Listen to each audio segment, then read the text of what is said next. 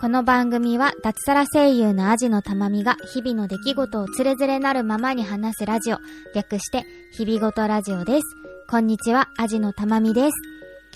えー、図らずとも、えー、2日連続の配信になっているはずでありますが、2日連続、こんにちは、アジのたまみです。えっ、ー、とですね、本当は昨日、昨日だよね、今日土曜配信の予定なので、えー、昨日、え、配信していた回は、え実は1週間前にね、配信するはずの回でして、で、ちょっとね、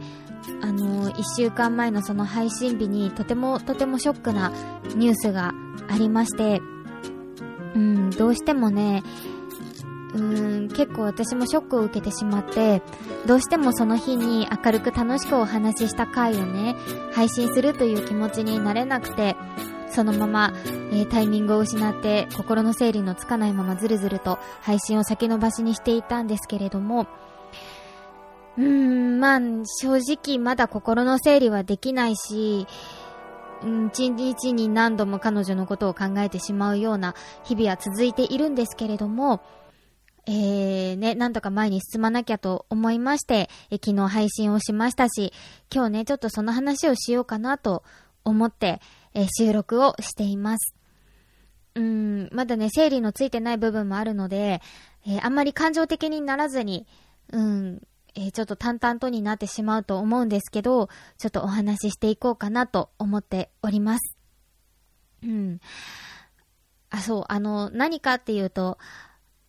あのー、ニュースでね、見られた方もたくさんいらっしゃると思うんですけれども、私も毎週楽しみに見ていたテラスハウスという番組の出演者の、えー、方が、えー、亡くなってしまったというね、事件がありまして、事件というか出来事ですね。出来事がありまして、うーん、そう、その理由が、えっ、ー、と、誹謗中傷が原因なんじゃないかと言われている。まだ確かなことは分かっていないですけれど、と言われているというね、ニュースがありまして、今日はね、そのことについてお話ししようと思います。えー、きっとね、あの、こういう話題は苦手だという方もいらっしゃると思いますので、その方は、えー、大丈夫です。あの、飛ばしていただいて大丈夫です。また来週お会いしましょう。来週はね、あの、また違う楽しい話をしていこうと思っているので、来週お会いできたらと思います。はい。というわけで、今週もどうぞよろしくお願いします。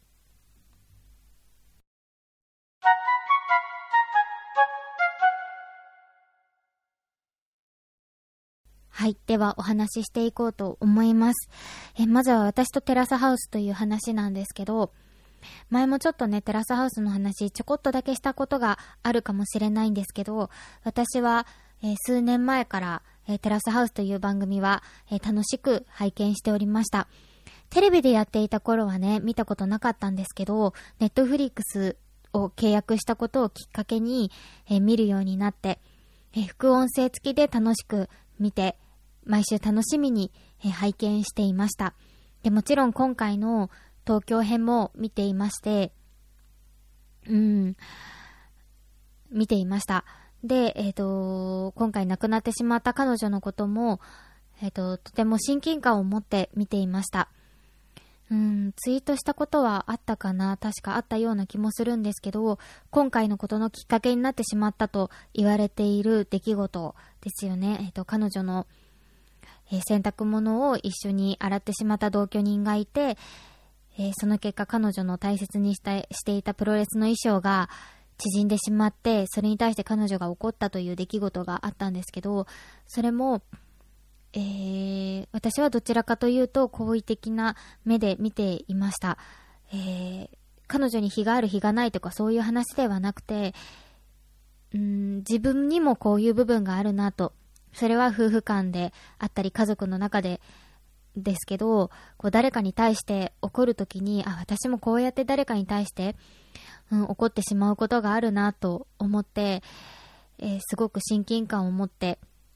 見ていたし、あ、私も気をつけようと思って、うん、見ていたし、私がテラスハウスを見ていてすごく楽しかったのは、うん、渡る世間は鬼ばかりとかもそうなんですけど、こう人ってそれぞれ立場が違うと、こんなに感じ方が違ったり見え方が違ったりするんだなっていうのがすごく面白くて、いろんな出来事に対して、いろんな立場の人がいて、物事って多分本当に正解が算数とか数学と違って正解は一つじゃなくて、だし、こう世の中的に正しいと思われている出来事が一番最適というわけでもないし、なんか、そういうなんか、複雑な現実的な部分が、えっ、と、見られることが私はテラスハウスを見ていてすごく楽しかった部分なんですね。なんで、今回のその出来事も、なんか、ある意味本当に道徳の教科書だなと思って見ていて、その彼女の立場からしたらこう見える。その選択してしまった人の立場からしたらこう見える。で、その場にいた一緒に住んでいる他のメンバーから見たらこう見える。そんな風にね、多角的に見られるところが面白くて、じゃあ自分だったら、自分がこの人の立場だったらどうする？自分がこの人の立場だったらどうするっていうのを、こう考えられたりするのがすごく面白いなと思っていたんで見ていました。なので、えっと正直、スタジオの人たちの意見も特に視聴者を先導していると思ったことはなくて、それを見ているスタジオの人たちの意見も一つの意見であって、あ、こういう風にこの出来事を見る人もいるんだっていう一つの視点だなと思って、それが面白くて私は副音声ありで見ていました。もちろんね、山ちゃんのちょっと、うーん、なんか、ちょっと毒舌な部分も面白いなと思って見ていた部分ももちろんありますが、一番私がテラスハウスを見ていて楽しかった部分はそこでした。で、今回も、えっ、ー、と、もちろんリアルタイムでその放送も見ていたし、で、ある日朝起きたら信じられないようなニュースが飛び込んできたという形だったんですけど、そもそもね、彼女がそこまでの誹謗中傷を受けていたこともうん、知らなかったんですよ。なんか、ネットの声で、あれはひどいよとか、いや、あれは誰が悪いよみたいないろんな意見があったことは知っているんですけど、それと、もう、レベルが違うような、個人の本当に人間性を中傷するような、うん、コメントが、とか DM、メッセージが送られていたというのは初めてこのニュースを、うん、見て知ったんですけれども、うーん、なんか、それってもはや誹謗中傷という言葉で片付けていいのだろうかっていう違和感がすごくあります。うーん、まあそれがいいとは言えないけど番組を見て持った感想をツイートしている人と個人に対してそれを攻撃するように言ったりとか、あと、消えろとか死ねとかいうことは、もう誹謗中傷の域を超えているんじゃないかなって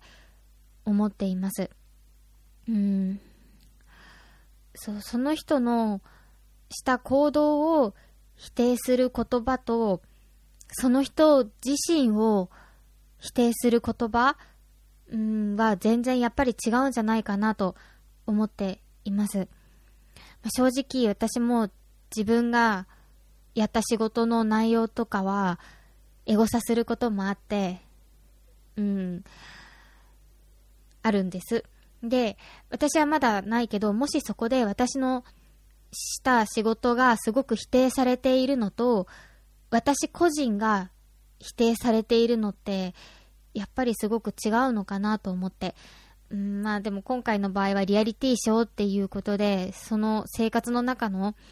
行動だったので、またちょっと難しい部分はあるけれど、でもやっぱりその行動を否定することと、その人自身の、を否定することはやっぱり違うんじゃないかなっていうのはすごく思いました。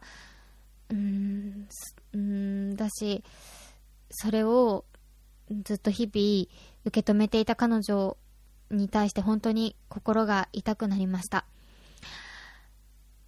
うーん、なんかね、うん、新しい、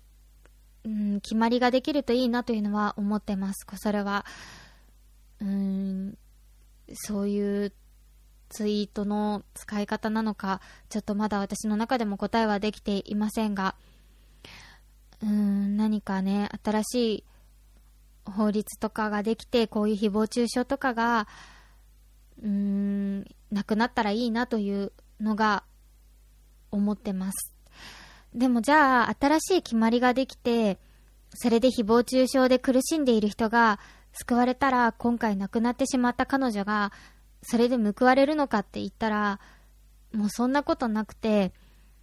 やっぱりどんなにこの後の日本が変わったとしても、番組が打ち切りになって、今後そういったことで悲しい思いをする人が出なくなったとしても、やっぱり彼女が報われるっていうか、彼女が帰ってくることはなくて、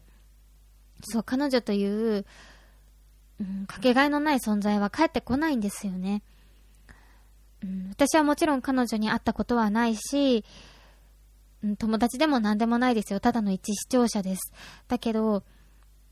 うん、誰かにとってのかけがえのない存在だった彼女は帰ってこないし、すごく才能に溢れた人だなと私は思って見ていたんですけど、そんな彼女の未来すらも帰ってこないんだなと思って、うん、だから彼女は多分確実に遺跡を投じたと思うけど、でも、もちろんそんなことのために死,、ね、あの死んでしまったわけではないと思うし、うーん、これでね、報われるなんてことはないと思うんですよ。だからそこはね、切り離して考えなきゃなと思って。彼女の死を無駄にしないことと、うん、やっぱり死んでしまったらダメなんだよって、どうしても思いました。うん、それほど辛かったことには、本当に心は痛いけど、でもやっぱり私は彼女に生きてて欲しかったなって、うん、思います。うん、正直ね、私もね、うん、彼女と比べたら全然辛いなんて状況じゃないですよ。でもね、死んでしまいたいと思ってしまったこともあるんですよ。その時、なんか辛いのももちろんなんですけど、なんか、このまま生きていても未来が明るいなんて思えなくて、だったらもう生きてなくてもいいじゃんって思ってしまったこともあるんです。でも、やっぱり生きててよかったなって今となっては思うし、うん、だから本当に、うん、生きててほしいなって、生きててほしかったなって、本当に思います。でね、あと最近すごく思うのは、うーん、いろんなツイッターだったり、いろんな場で目にするんですけど、えー、亡くなってしまった彼女を、えっ、ー、と、すごく擁護する言葉だったりとか、彼女の才能とか、存在とかを認める言葉をね、たくさん見かけたんです。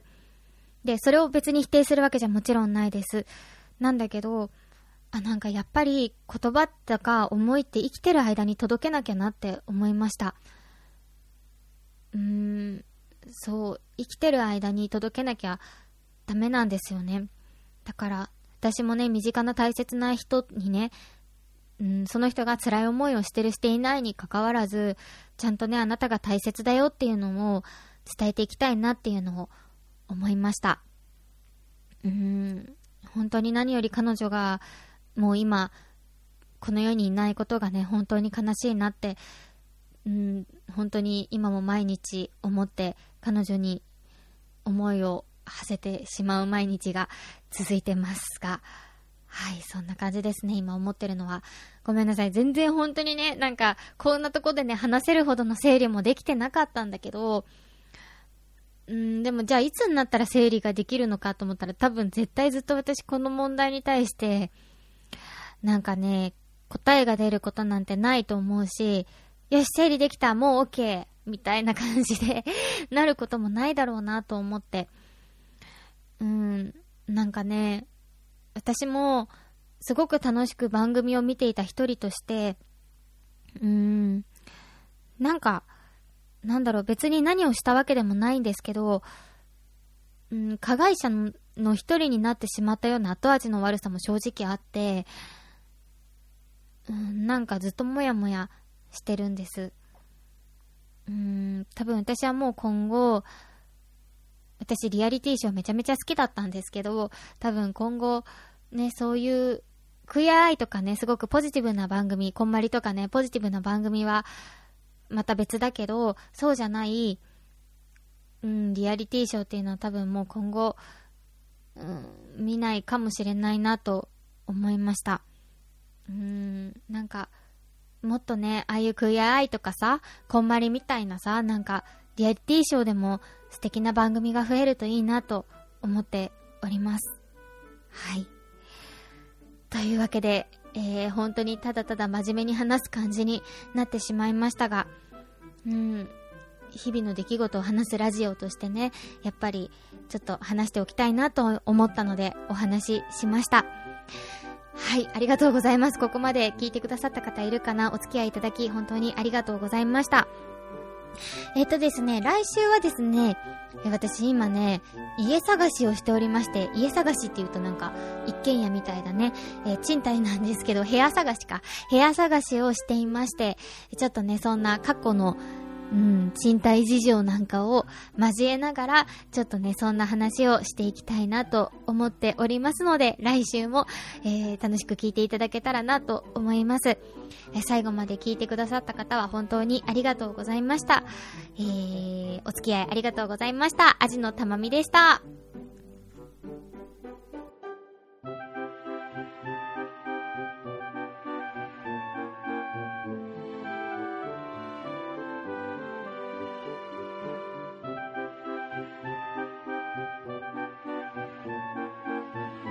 日々ごとラジオでは感想お便りを募集しています。宛先は、日々ごと、アットマーク、gmail.com、hibigoto、アットマーク、gmail.com、またはブログのメールフォームからもどうぞ。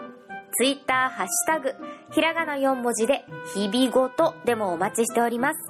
最後までお聞きいただき、ありがとうございました。